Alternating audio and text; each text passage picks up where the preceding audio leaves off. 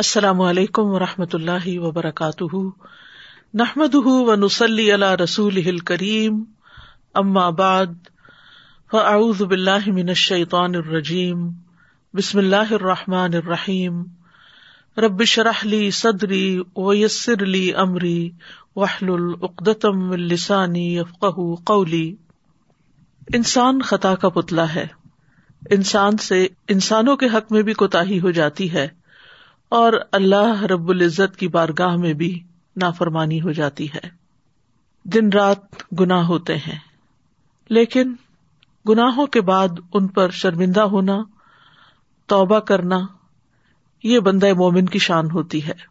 لیکن ان پر فخر کرنا یا ان گناہوں کی کھلم کھلا تشہیر کرنا، یہ گناہ پر گناہ کرنا ہے۔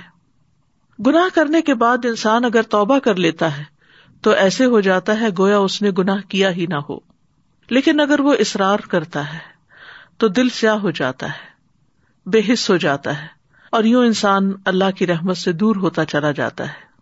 گناہوں کی تشہیر کرنے کو ناپسند کیا گیا ہے، کیونکہ اس میں بہت سی قباہتیں ہیں۔ ایسا شخص دوسروں کو بھی گناہ کی دعوت دے رہا ہوتا ہے۔ تو قیامت کے دن وہ ان کے گناہ کا بوجھ بھی پھر اٹھائے گا۔ خصوصاً وہ لوگ جو معاشرے میں فحش کو عام کرتے ہیں۔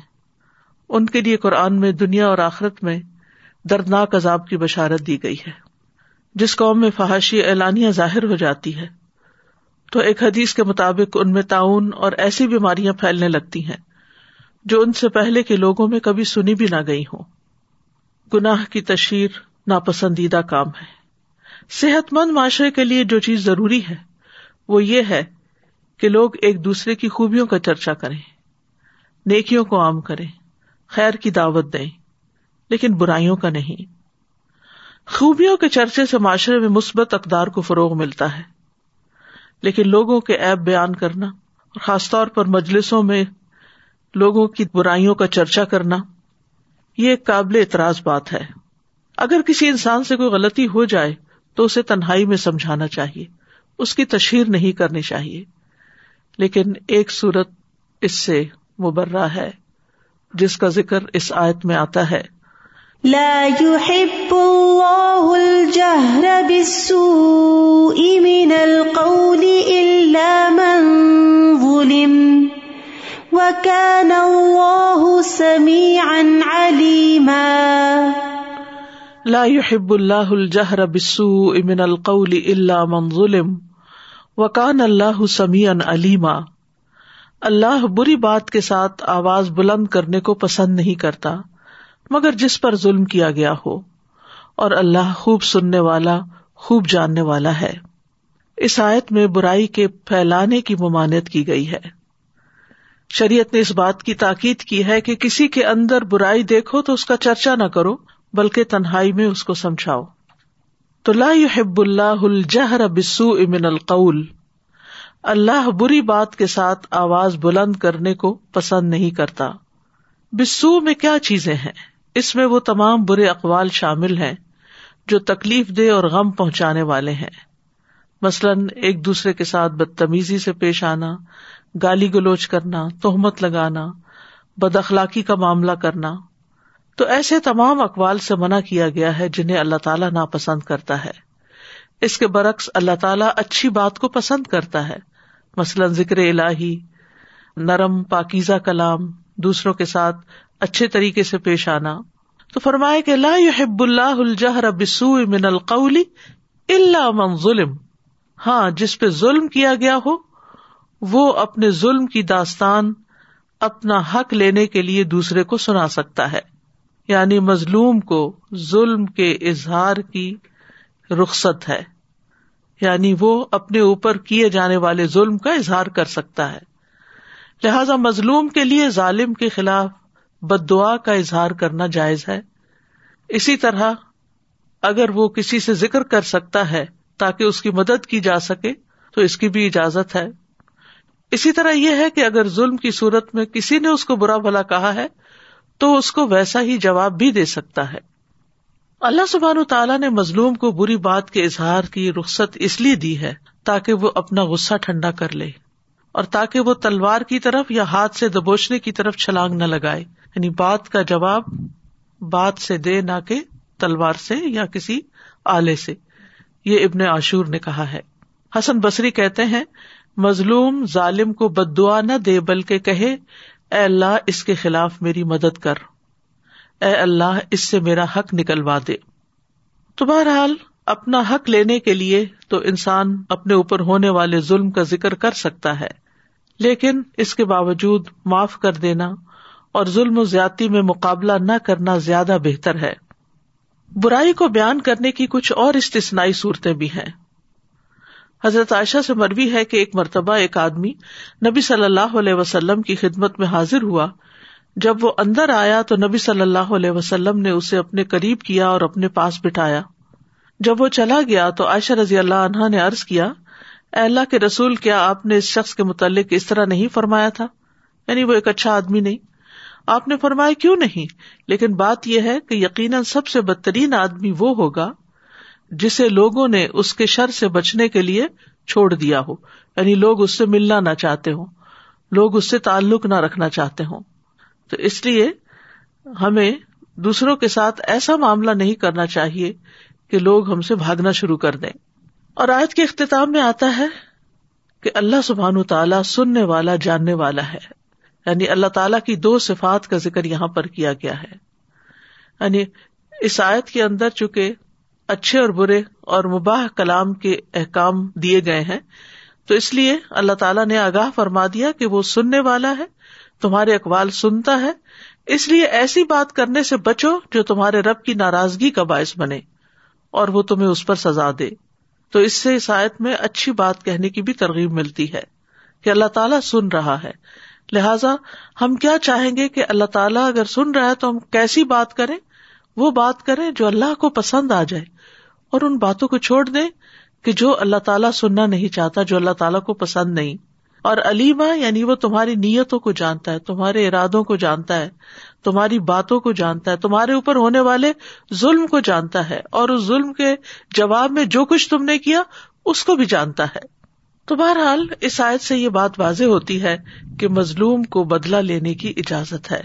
ہمارے دین میں ظلم کرنا منع کیا گیا۔ قیامت کے دن انسان کے لیے اس کا دنیا میں کیا ہوا ظلم جو ہے وہ اندھیرے کی شکل میں ہوگا۔ لہذا کسی پر بھی ظلم نہیں کرنا چاہیے۔ لیکن اگر کسی پر ظلم ہو، تو اس کو اس کا بدلا لینے کی بھی اجازت دی گئی۔ سورت اشورا میں اللہ تعالیٰ فرماتے ہیں ولدین ادا اصابہم البغی ہم ینتصرون اور جب ان پر زیادتی ہوتی ہے، تو وہ بدلا لے لیتے ہیں۔ و جزا سی اتن سی اتم مسلوحا لیکن اس کا یہ اصول بتا دیا گیا کہ برائی کا بدلا ویسی ہی برائی ہے۔ فمن افا و اسلحہ اجرح اللہ ان نہ الظالمین پھر جو کوئی معاف کر دے اور صلاح کر لے، تو اس کا اجر اللہ کے ذمہ ہے۔ اور وہ ظالموں کو قطن پسند نہیں کرتا۔ ولمن تصر بعد ظلم ہی فلا اکما علیہ سبیل اور جو شخص ظلم ہونے کے بعد بدلا لے لے، تو اس پر کوئی الزام نہیں۔ یعنی اس کی کوئی پکڑ نہیں۔ اسی طرح صاحب حق کو بات کرنے کی اجازت ہے۔ ابو حرارا کہتے ہیں کہ ایک شخص نبی صلی اللہ علیہ وسلم سے اپنے قرض کا تقاضا کرنے کے لیے آیا اور سخت گفتگو کرنے لگا۔ صحابہ غصے سے اس کی طرف بڑھے۔ لیکن رسول اللہ صلی اللہ علیہ وسلم نے فرمایا، اسے چھوڑ دو، کیونکہ یہ صاحب حق ہے اور یہ کہنے کا حق رکھتا ہے۔ یعنی جس کا حق ہو، وہ اپنا حق لینے کے لیے اگر غصے میں بھی بات کر لیتا ہے تو اس کی اس کو اجازت ہے۔ پھر آپ نے فرمایا کہ اس کے قرض والے جانور کی عمر کا ایک جانور اسے دے دو۔ صحابہ نے ارض کیا، یا رسول اللہ، اس سے زیادہ عمر کا جانور تو موجود ہے، لیکن اس عمر کا نہیں۔ آپ نے فرمایا، اسے وہی دے دو۔ کیونکہ سب سے اچھا آدمی وہ ہے جو دوسروں کا حق پوری طرح ادا کرے۔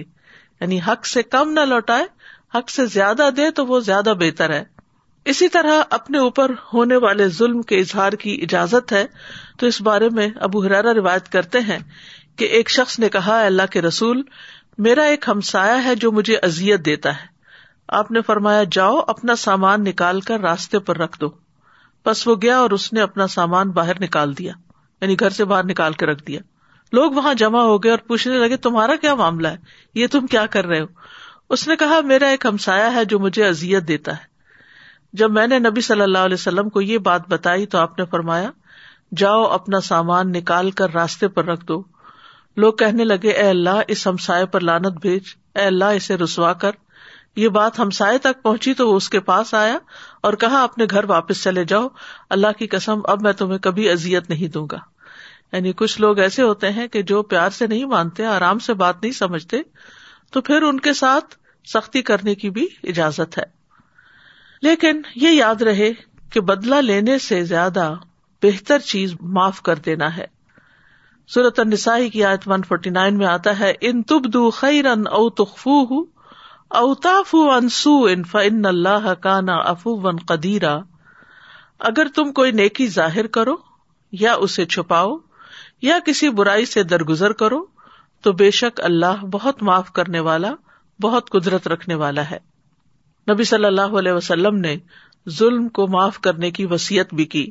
حضرت علی کہتے ہیں، ہم نے رسول اللہ صلی اللہ علیہ وسلم کی تلوار کے دستے میں یہ لکھا ہوا پایا، جو تم پہ ظلم کرے، اس سے درگزر کرو۔ جو رشتہ توڑے، اس سے رشتہ جوڑو۔ جو تمہارے ساتھ برا کرے، اس کے ساتھ احسان کرو۔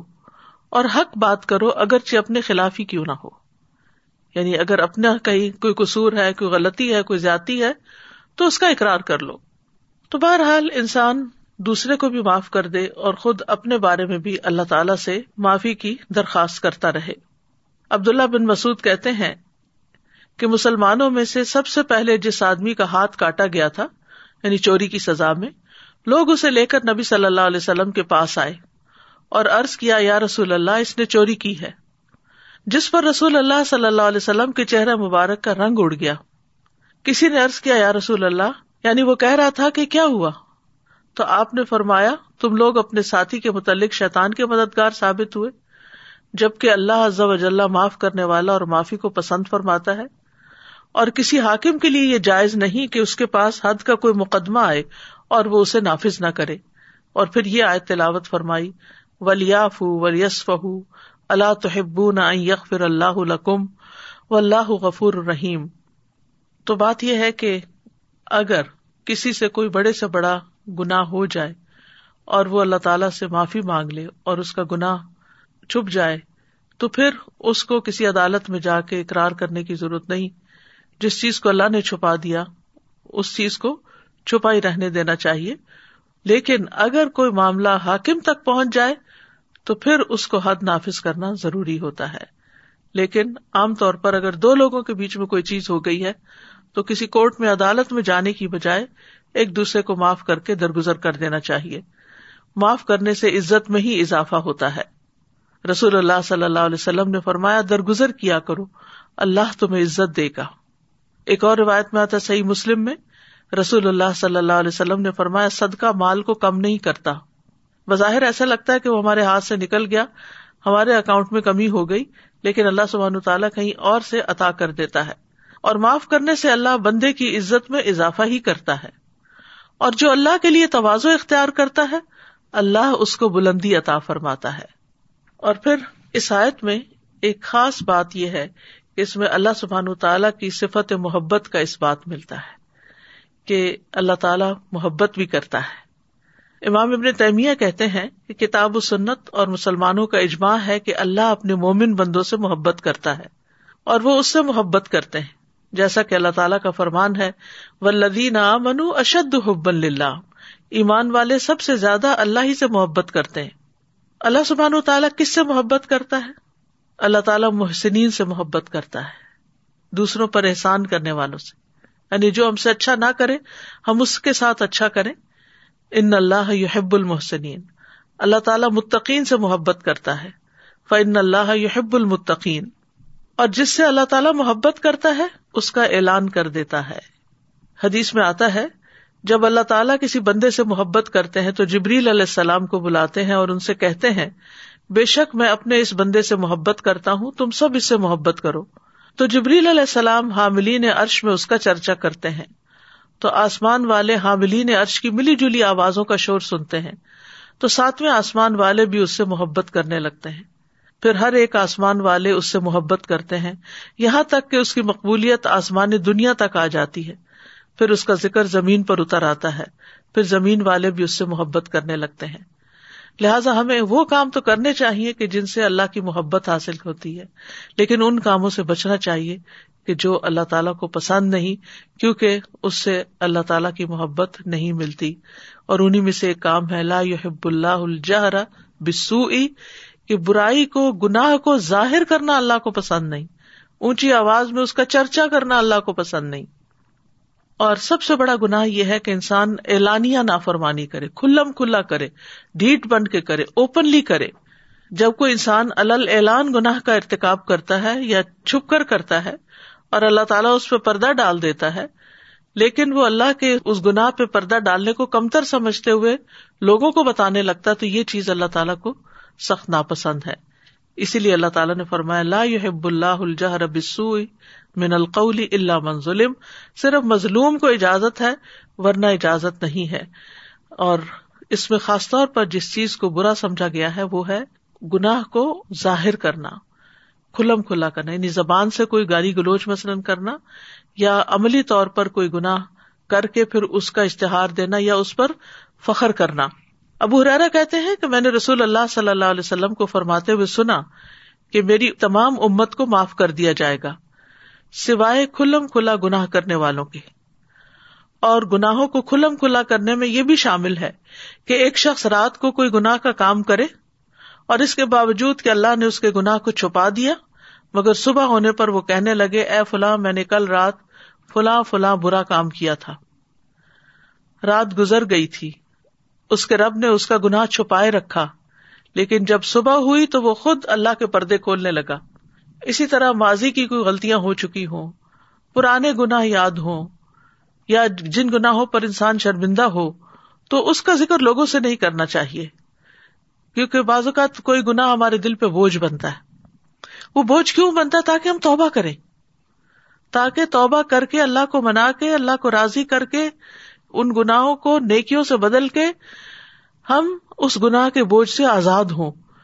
لیکن بجائے اس کے کہ ہم توبہ کریں، یا ہم اس گناہ کو دھونے کے لیے کوئی صدقہ خیرات کرے یا کوئی نوافل پڑھے یا کوئی ذکر ازکار کرے یا استغفار کرے ہم لوگوں کو اپنی کہانیاں بتانا شروع کر دیتے ہیں۔ میں نے فلاں موقع پہ چوری کی، اور فلاں موقع پہ ذنا کیا، اور فلاں موقع پہ ایسا کیا، اور ویسا کیا۔ ان باتوں سے گریز کرنا چاہیے۔ ایسی باتوں کو معاشرے میں نہیں کرنا چاہیے، کیونکہ جو لوگ سنتے ہیں وہ بھی پھر وہ گناہ کرنے کو ہلکا سمجھنے لگتے ہیں اور ان کے لیے بھی گناہ آسان ہو جاتا ہے۔ ابن حجر کہتے ہیں کہ مجاہر سے مراد وہ شخص ہے جو اپنی نافرمانی کو ظاہر کرے۔ تو جو ہو چکا سو ہو چکا۔ اب اس کے اوپر اللہ سے توبہ کر کے رو رو کے معافی مانگ لی جائے، لیکن اعلان نہ کیا جائے، مجاہر نہ بنا جائے۔ تو گناہ کے اظہار کی تین اقسام ہے اس میں ایک تو کھلم کھلا گنا کرنا اور دوسرا جس کو اللہ نے چھپایا اس کو ظاہر کرنا۔ یعنی گویا ایک شخص فخر کا اظہار کرتے ہوئے یا اللہ کے پردہ ڈالنے کو حقیر سمجھتے ہوئے لوگوں کو اپنا گناہ بتاتا ہے۔ تو ایسے لوگ اللہ تعالیٰ کی درگزر اور معافی سے فائدہ نہیں اٹھاتے۔ تیسری قسم یہ ہے کہ فاسق لوگ ایک دوسرے کو نافرمانیوں کے بارے میں بتائیں اور ان کے بارے میں گفتگو کرے اپنی مجلسوں میں ان کا ذکر کرے تو یہ بھی ناپسندیدہ چیز ہے۔ تو گناہ اور نافرمانی دنیا اور آخرت میں برے انجام کا سبب ہے۔ نافرمانیوں کے بہت سے نقصان ہیں۔ بہت سے گناہ ایسے ہیں جس سے انسان کے رسک میں کمی ہو جاتی ہے، جس سے انسان بلاؤں اور آفتوں کا شکار ہو جاتا ہے۔ اور گناہوں کی وجہ سے ہی آخرت میں بھی انسان کا انجام برا ہوتا ہے۔ پچھلی قومیں جتنی بھی تباہ و برباد ہوئی ان کی وجہ کیا تھی کہ انہوں نے اپنے رب کو ناراض کیا تھا؟ تو اس میں ہم دیکھتے ہیں کہ وہ کیا چیز تھی جس نے آدم علیہ السلام کو جنت سے نیچے اتروا دیا؟ وہ کیا چیز تھی جس نے قوم نوح کو ڈبو دیا؟ وہ کیا تھا جس نے قوم آد کو ایک تیز و تند سرکش آندھی سے ہلاک کر دیا؟ وہ کیا چیز تھی جس نے قوم سمود کو کڑک کے عذاب سے ہلاک کر دیا؟ کس چیز نے قوم لوت کی بستیوں کو الٹا دیا اور اس کے بعد ان پر آسمان سے پتھر برسائے گئے؟ یاد رکھیے قوم لوت پر ایک نہیں، پانچ عذاب آئے تھے۔ وہ کیا چیز تھی جس کی وجہ سے فرعون اور اس کے لشکر کو ڈبو دیا گیا؟ اور اس کے علاوہ بھی دنیا میں دیگر اقوام کن چیزوں کی وجہ سے تباہ ہوئے؟ وہ دراصل ان کا گناہ کرنا اور کھلم کھلا گناہ کرنا تھا۔ ابن بطال کہتے ہیں، گناہ کے اظہار کرنے میں اللہ اور اس کے رسول اور نیک مومنوں کے حق کو حقیر جاننا ہوتا ہے۔ اس میں ایک طرح سے ان کی مخالفت کرنا بھی ہے۔ اور گناہوں کو چھپانا ان کو ہلکا سمجھنے سے بچنا ہے۔ یعنی جو شخص گناہ چھپاتا ہے، وہ سمجھتا ہے کہ میں نے بہت بڑی غلطی کی ہے۔ تو یہ کسی کے سامنے نہیں جانی چاہیے۔ لیکن جو شخص گناہ ظاہر کرتا ہے، وہ کیا سمجھتا ہے؟ تو کیا ہوا؟ یہ کیا بات ہے؟ اس سے تو کوئی فرق نہیں پڑتا۔ کیونکہ گناہ کرنا جو ہے، یہ کرنے والے کو ذلیل کر دیتا ہے، دوسروں کی نگاہوں میں گرا دیتا ہے۔ تو آپ دیکھیے کہ کوئی شخص اس بات سے بھی نہ ڈرے کہ میں نے غلط کیا اور مجھے لوگ کیا کہیں گے اور وہ الٹا اس پر فخر کر کے اس کو نشر کر رہا ہے۔ پھر اسی طرح یہ ہے کہ اگر وہ ایسے گنا ہو جن پر حد قائم ہوتی ہے، تو پھر وہ حد لگنے کا موجب بن جاتے ہیں۔ اگر چوری ہو جائے اور اللہ نے چھپا دیا معاملہ، تو اللہ سے معافی مانگے جو بھی طریقہ ہو کہ گناہ معاف ہو جائے، لیکن اگر وہ آ کے ظاہر کر دیتا ہے، لوگوں کو بتا دیتا ہے، تو اگر کہیں پر ہاتھ جاری ہوتی ہے، اس کا ہاتھ کٹ جاتا ہے تو یہ اس کی اپنی غلطی ہے ایک طرح سے کہ ایک گنا کیا اور اس کے بعد پھر اس کو ظاہر بھی کیا۔ پھر اسی طرح یہ ہے کہ اگر ایسے گنا ہو جن پہ حد نہیں لگتی تو تعزیر لگنے کا موجب ہو سکتے ہیں۔ پھر اسی طرح یہ ہے کہ انسان دوسروں کے لیے گناہ کے راستے ہموار کر دیتا ہے۔ ابو ریرا کہتے ہیں کہ رسول اللہ صلی اللہ علیہ وسلم نے فرمایا، جس شخص نے ہدایت کی دعوت دی، اسے ہدایت کے پیروی کرنے والوں کے اجر کے برابر اجر ملے گا اور ان کے اجر میں کوئی کمی نہیں ہوگی۔ اور جس نے گمراہی کی دعوت دی، اور یہ کھلم کھلا گناہوں کو مزے لے لے کے بیان کرنا جو ہے، یہ ایک طرح سے گمراہی کی دعوت دینا ہے کہ تم بھی کر لو، ہم نے کیا، کچھ نہیں ہوا، تم بھی کر سکتے ہو۔ اس پر اس کی پیروی کرنے والوں کے برابر گناہ کا بوجھ ہوگا اور ان کے گناہوں میں کوئی کمی نہیں ہوگی۔ پھر اسی طرح شریعت نے ہمارے لیے ہر معاملے میں زندگی کے کچھ حدود رکھی ہیں۔ جن کی پاسداری ضروری ہے، ان میں حرام کاموں کا ارتقاب ہے، خواہ وہ کسی بھی نوعیت کے ہوں، تو ان چیزوں سے بھی بچنے کی ضرورت ہے۔ مثال کے طور پر آپ دیکھیے، جیسے عورتوں کا زیب و زینت کے ساتھ بازاروں میں جانا، نان محرم لوگوں کے سامنے آنا، تو اب اگر کوئی شخص یہ کھلم کھلا بغیر پرواہ کیے ہوئے نکل رہا ہے، تو وہ بھی ایک طرح سے عملی طور پر گناہ کو ظاہر کر رہا ہے۔ اسی طرح کھلم کھلا شراب پینا کہ اس ملک میں تو کوئی پابندی نہیں، کوئی روک ٹوک نہیں۔ لیکن یہ ہے کہ اگر تم مسلمان ہو اور تم ایسا کام کر رہے ہو سب کے سامنے، تو اس کا یہ مطلب نہیں کہ چھپ کے کرتا رہے، نہیں۔ چھپ کے کرنا بھی منع ہے، کیونکہ چھپ کے کرنا اس لحاظ سے اور برا ہے کہ اللہ سبحان تعالیٰ دیکھتا ہے۔ لیکن یہاں مطلب یہ ہے کہ جب انسان کھلم کھلا بیچ بازار کے کوئی کام کر رہا ہوتا ہے، تو جتنے بھی راہ گزر لوگ ہوتے ہیں، وہ اس سے انسپائر ہوتے ہیں اور پھر وہ بھی ان گناہوں میں ملوث ہو جاتے ہیں۔ پھر اس آیت سے یہ بات بھی دیکھنے کی ہے کہ اللہ تعالیٰ کے ناپسندیدہ اقوال کون سے ہیں۔ اس میں سب سے پہلے غیبت آتی ہے۔ غیبت جو ہے، یہ کبیرہ گناہ ہے۔ قرآن مجید میں آتا ہے، ولا یغ تبا کم بادا احب احدکم ان یاکل لحم اخیہ میتن فکرہ تمو واتق اللہ ان اللہ طباب الرحیم اور تم میں سے کوئی کسی دوسرے کی غیبت نہ کیا کرے۔ کیا تم میں سے کوئی پسند کرتا ہے کہ اپنے بھائی کا گوشت کھائے جبکہ وہ مردہ ہو؟ تم اسے ناپسند کرتے ہو اور اللہ سے ڈرو، یقیناً اللہ بہت توبہ قبول کرنے والا، نہایت رحم والا ہے۔ نبی صلی اللہ علیہ وسلم نے بھی فرمایا تھا، اے ان لوگوں کی جماعت جو صرف زبان سے ایمان لائے ہو، ان کے دلوں میں ایمان داخل نہیں ہوا، مسلمانوں کی غیبت مت کیا کرو، کیونکہ جس کے اندر ایمان ہوتا ہے وہ اپنی زبان برائی کے ساتھ نہیں کھول سکتا۔ اور نہ ان کی عزت و آبرو کے درپے ہوا کرو۔ یعنی ان کے بارے میں بری باتیں کر کے ان کی عزت کو دوسرے کی نگاہ میں پامال نہ کیا کرو۔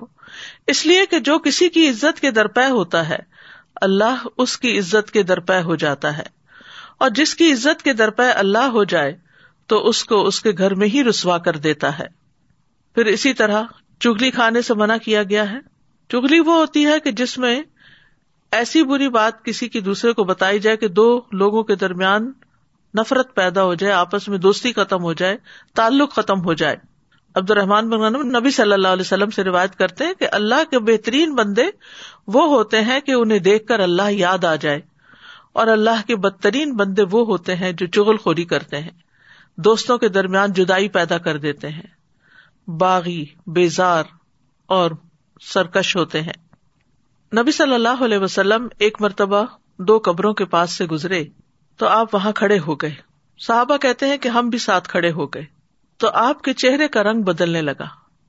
یہاں تک کہ آپ کے کرتے کی آستینیں کانپنے لگی یعنی آپ کے جسم پر کپ کپی تاری ہو گئی۔ ہم نے ارض کیا، یا رسول اللہ صلی اللہ علیہ وسلم، کیا بات ہے؟ آپ نے فرمایا، کیا تم وہ نہیں سن رہے جو میں سن رہا ہوں؟ ہم نے ارض کیا اللہ کے نبی، وہ کیا بات ہے؟ یعنی ہم تو نہیں سن رہے۔ وہ عذاب قبر تھا۔ قبر کے اندر مردوں کی چیخ پکار تھی۔ آپ نے فرمایا، یہ دونوں آدمی اپنی قبروں میں ہلکے سے گناہ میں سخت عذاب دیے جا رہے ہیں۔ ہم نے ارض کیا، یہ کس گناہ کا عذاب ہے؟ فرمایا، ان میں سے ایک تو پیشاب کی چھینٹوں سے پرہیز نہیں کرتا تھا۔ یعنی پیشاب کرتے ہوئے اپنی پاکی، ناپاکی کا خیال نہیں کرتا تھا۔ اور دوسرا، لوگوں کو اپنی زبان سے تکلیف پہنچاتا تھا اور ان میں چغل خوری کیا کرتا تھا۔ یعنی ایسی باتیں کرتا تھا کہ جس سے دوسروں کو تکلیف ہو اور آپس میں لڑائیاں فساد ہوں۔ اس میں آپ دیکھیے کہ خود گھریلو زندگی کے اندر قریب کے رشتوں میں ایسی چیزیں بہت پائی جاتی ہیں۔ بعض اوقات بہو ساس کے خلاف شوہر کے کان بھر رہی ہوتی ہے۔ بعض اوقات ساس بہو کے خلاف بیٹے کے کان بھر رہی ہوتی ہے۔ چھوٹی چھوٹی باتوں کو بہت بڑھا چڑھا کے پیش کیا جا رہا ہوتا ہے۔ اگر کسی کو منع کیا جائے تو وہ کہتے میں کون سا غلط بات کر رہی تھی؟ میں بھی تو وہی بات کر رہی تھی جو اس میں تھی۔ یہی تو غیبت ہے۔ یہی تو غیبت ہے۔ اگر وہ بات اس میں نہ ہو تو یہ بہتان بن جاتی ہے، جو اس سے بھی بڑا گنا ہے۔ اسی طرح کسی کی ایپ جوئی نہیں کرنی چاہیے۔ کہ چھوٹے چھوٹے نقص نکال کے، اس کو بتا کے، تم یہ کیوں کرتے ہو؟ تمہارے اندر یہ غلط بات ہے۔ ہاں اگر آپ ایک والدہ ہیں تو اپنے بچے کو سمجھانے کے لیے کر سکتی ہیں، اپنے کسی ساتھی کو آسان انداز میں بتا سکتی ہیں۔ لیکن دوسروں کو برا بھلا کہنا سامنے یا پیچھے یہ درست نہیں۔ رسول اللہ صلی اللہ علیہ وسلم نے فرمایا، اگر کوئی شخص تمہیں برا بھلا کہے اور تمہیں تمہاری کسی بات پر جو وہ جانتا ہو آر دلائے، تو تم اس کے ایپ پر جو اس میں ہو اسے آر مت دلانا۔ بلا شبہ اس کا وبال اسی پر ہوگا۔ یعنی بعض اوقات ہمیں دوسروں کی خامی کا، کمی کا کوتا کا پتا ہوتا ہے اور ہم بات کرتے ہوئے اس کو وہ یاد کرا کے بات کرتے ہیں۔ تاکہ وہ دوسرا جو ہے وہ ہمارے کنٹرول میں رہے۔ یہ بلیک میلنگ ہوتی ہے نا کہ اگر کسی کی کوئی غلطی آپ کو پتا ہے یہ گنا آپ کو پتا ہے، تو آپ اس کو بار بار یاد کراتے رہے کہ چپ ہو جاؤ ورنہ میں فلاں تمہارا راز کھول دوں گی۔ پھر اسی طرح دوسروں کو تانا دینا، یہ بھی ناپسندیدہ چیز ہے۔ قرآن مجید میں آتا ہے وئی لکل تلو مزہ بڑی ہلاکت ہے ہر بہت تانا دینے والے، بہت ایب لگانے والے کے لیے۔ عبداللہ بن مسعد کہتے ہیں کہ رسول اللہ صلی اللہ علیہ وسلم نے فرمایا، مومن لان تان کرنے والا فحش گو اور بےحدا گو نہیں ہوتا۔ اسی طرح آپ نے ایک اور جگہ پر صحیح بخاری کی روایت فرمایا، جس نے کسی مومن پر لانت بھیجی، تو یہ اس کو قتل کرنے کے برابر ہے۔ اور جو شخص کسی مومن پر کفر کا الزام لگائے، تو یہ بھی اس کے قتل کرنے کے برابر ہے۔ یہ معمولی الزامات نہیں، معمولی تانے نہیں ہے پھر اسی طرح کسی کی بےزتی کر دینا۔ لوگوں کے سامنے دوسرے کو رسوا کر دینا، یہ بھی اللہ تعالیٰ کو پسند نہیں۔ نبی صلی اللہ علیہ وسلم نے فرمایا، بے شک سب سے بڑا سود یہ ہے کہ انسان ناحک کسی مسلمان کی عزت سے کھیلے۔ ایک اور روایت میں آتا ہے، کسی کی آبرو ریزی کرنا سب سے بڑا سود ہے۔ پھر اسی طرح زبان سے ازیت دینا دوسروں کو، یہ بھی اللہ تعالیٰ کو پسند نہیں۔ اب ہرارا کہتے ہیں کہ ایک آدمی نے ارض کیا، یا رسول اللہ، فلاں عورت کثرت سے نماز، روزہ اور صدقہ کرنے میں مشہور ہے، لیکن وہ اپنی زبان سے اپنے پڑوسیوں کو ستاتی ہے۔ آپ نے فرمایا، وہ جہنمی ہے۔ پھر اس نے کہا، یا رسول اللہ صلی اللہ علیہ وسلم، فلاں عورت نماز، روزہ اور صدقہ کی کمی میں مشہور ہے۔ وہ صرف پنیر کے چند ٹکڑے صدقہ کرتی ہے، لیکن اپنی زبان سے اپنے پڑوسیوں کو نہیں ستاتی۔ آپ نے فرمایا، وہ جنتی ہے۔ پھر اسی طرح بہت زیادہ باتیں کرنا اور دوسرے کے سر چڑھ جانا، زبان آوری کرنا۔ اس کے بارے میں رسول اللہ صلی اللہ علیہ وسلم نے فرمایا، یقیناً اللہ وجل ایسے آدمی سے غصے ہوتا ہے جو بہت باتیں بنائے، جو اپنی زبان کو ایسے چلائے جیسے گائے اپنی زبان چلاتی یعنی لپیٹ لپیٹ کے گھاس کھاتی ہے۔ اسی طرح فوہش باتیں کرنا، یہ بھی اللہ تعالیٰ کو ہرگز پسند نہیں۔ حدیث میں آتا ہے فوہش گوئی اور زیادہ باتیں کرنا نفاق کے دو شعبے ہیں۔ پھر اسی طرح گالی گلوچ کرنا۔ رسول اللہ صلی اللہ علیہ وسلم نے فرمایا، بے شک اللہ نے میری طرف وہی نازل فرمائی ہے کہ توازو اختیار کرو۔ کوئی کسی کے خلاف سرکشی نہ کرے اور نہ کوئی کسی پر فخر کرے۔ تو میں نے ارض کیا اللہ کے رسول، اگر کوئی مجھے ایسے مجمے میں گالی دے جو لوگ حیثیت میں مجھ سے کم ہو اس پر میں اسے جواب دوں تو کیا پھر بھی مجھے گنا ہوگا؟ آپ نے فرمایا، دو گالی گلوچ کرنے والے دو شیتان ہوتے ہیں۔ ایک دوسرے کی آبرو ریزی کرتے ہیں یعنی اس کی عزت پامال کرتے ہیں اور جھوٹ بولتے ہیں۔ پھر اسی طرح لڑائی جھگڑا کرنا، یہ بھی اللہ تعالیٰ کو سخت ناپسند ہے۔ بے شک اللہ کے ہاں سب سے ناپسندیدہ آدمی وہ ہے جو سخت جھگڑالو ہو۔ پھر کی لو کال، بحث مباحثہ کرنا۔ نبی صلی اللہ علیہ وسلم نے فرمایا، اللہ تمہارے لیے تین باتیں پسند نہیں کرتا۔ بلا وجہ کی گپ شپ، مال کو ضائع کرنا اور کثرت سوال یعنی بحث مباحثے کے لیے۔ پھر اسی طرح لایانی گفتگو کرنا، یہ بھی اللہ کو پسند نہیں۔ اور اچھا اسلام کون سا ہے؟ جس میں انسان لایانی باتوں سے پرہیز کرے، جن کا کوئی مطلب مقصد ہی نہیں۔ رسول اللہ صلی اللہ علیہ وسلم نے فرمایا، انسان کے اسلام کی خوبی یہ ہے کہ وہ بے فائدہ چیزوں کو چھوڑ دے۔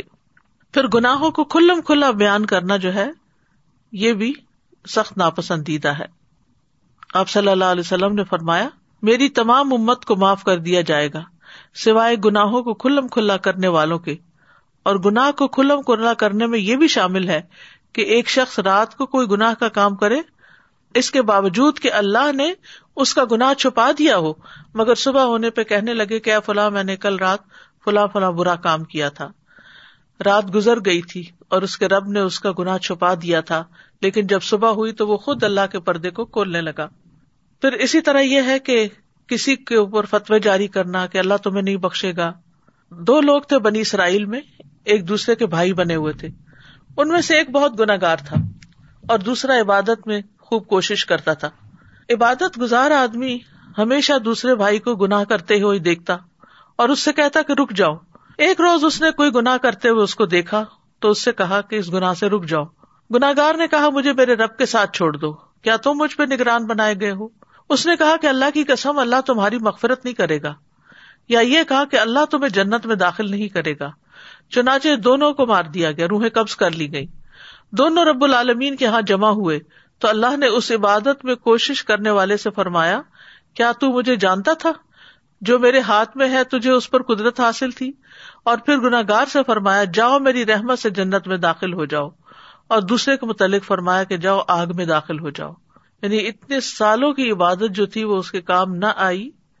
اس کے برعکس وہ شخص جو اللہ سے ڈرتا تھا، معلوم نہیں اس کی کیا مجبوری تھی، تو اللہ نے اپنی رحمت سے اس کو معاف کر دیا۔ ابو رحرا کہتے اس ذات کی قسم جس کے ہاتھ میں میری جان ہے اس نے ایسی بات کہہ دی جس نے اس کی دنیا اور اس کی آخرت دونوں ہی تباہ کر دی۔ دنیا سے بھی مر گیا اور آخرت میں بھی۔ صرف یہ کہنے پہ کہ اللہ تمہیں کبھی معاف نہیں کرے گا۔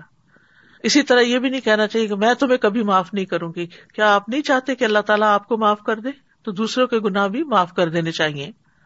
پھر کچھ باتیں جو ہے وہ اللہ تعالیٰ کو پسند ہے جو کرنی چاہیے۔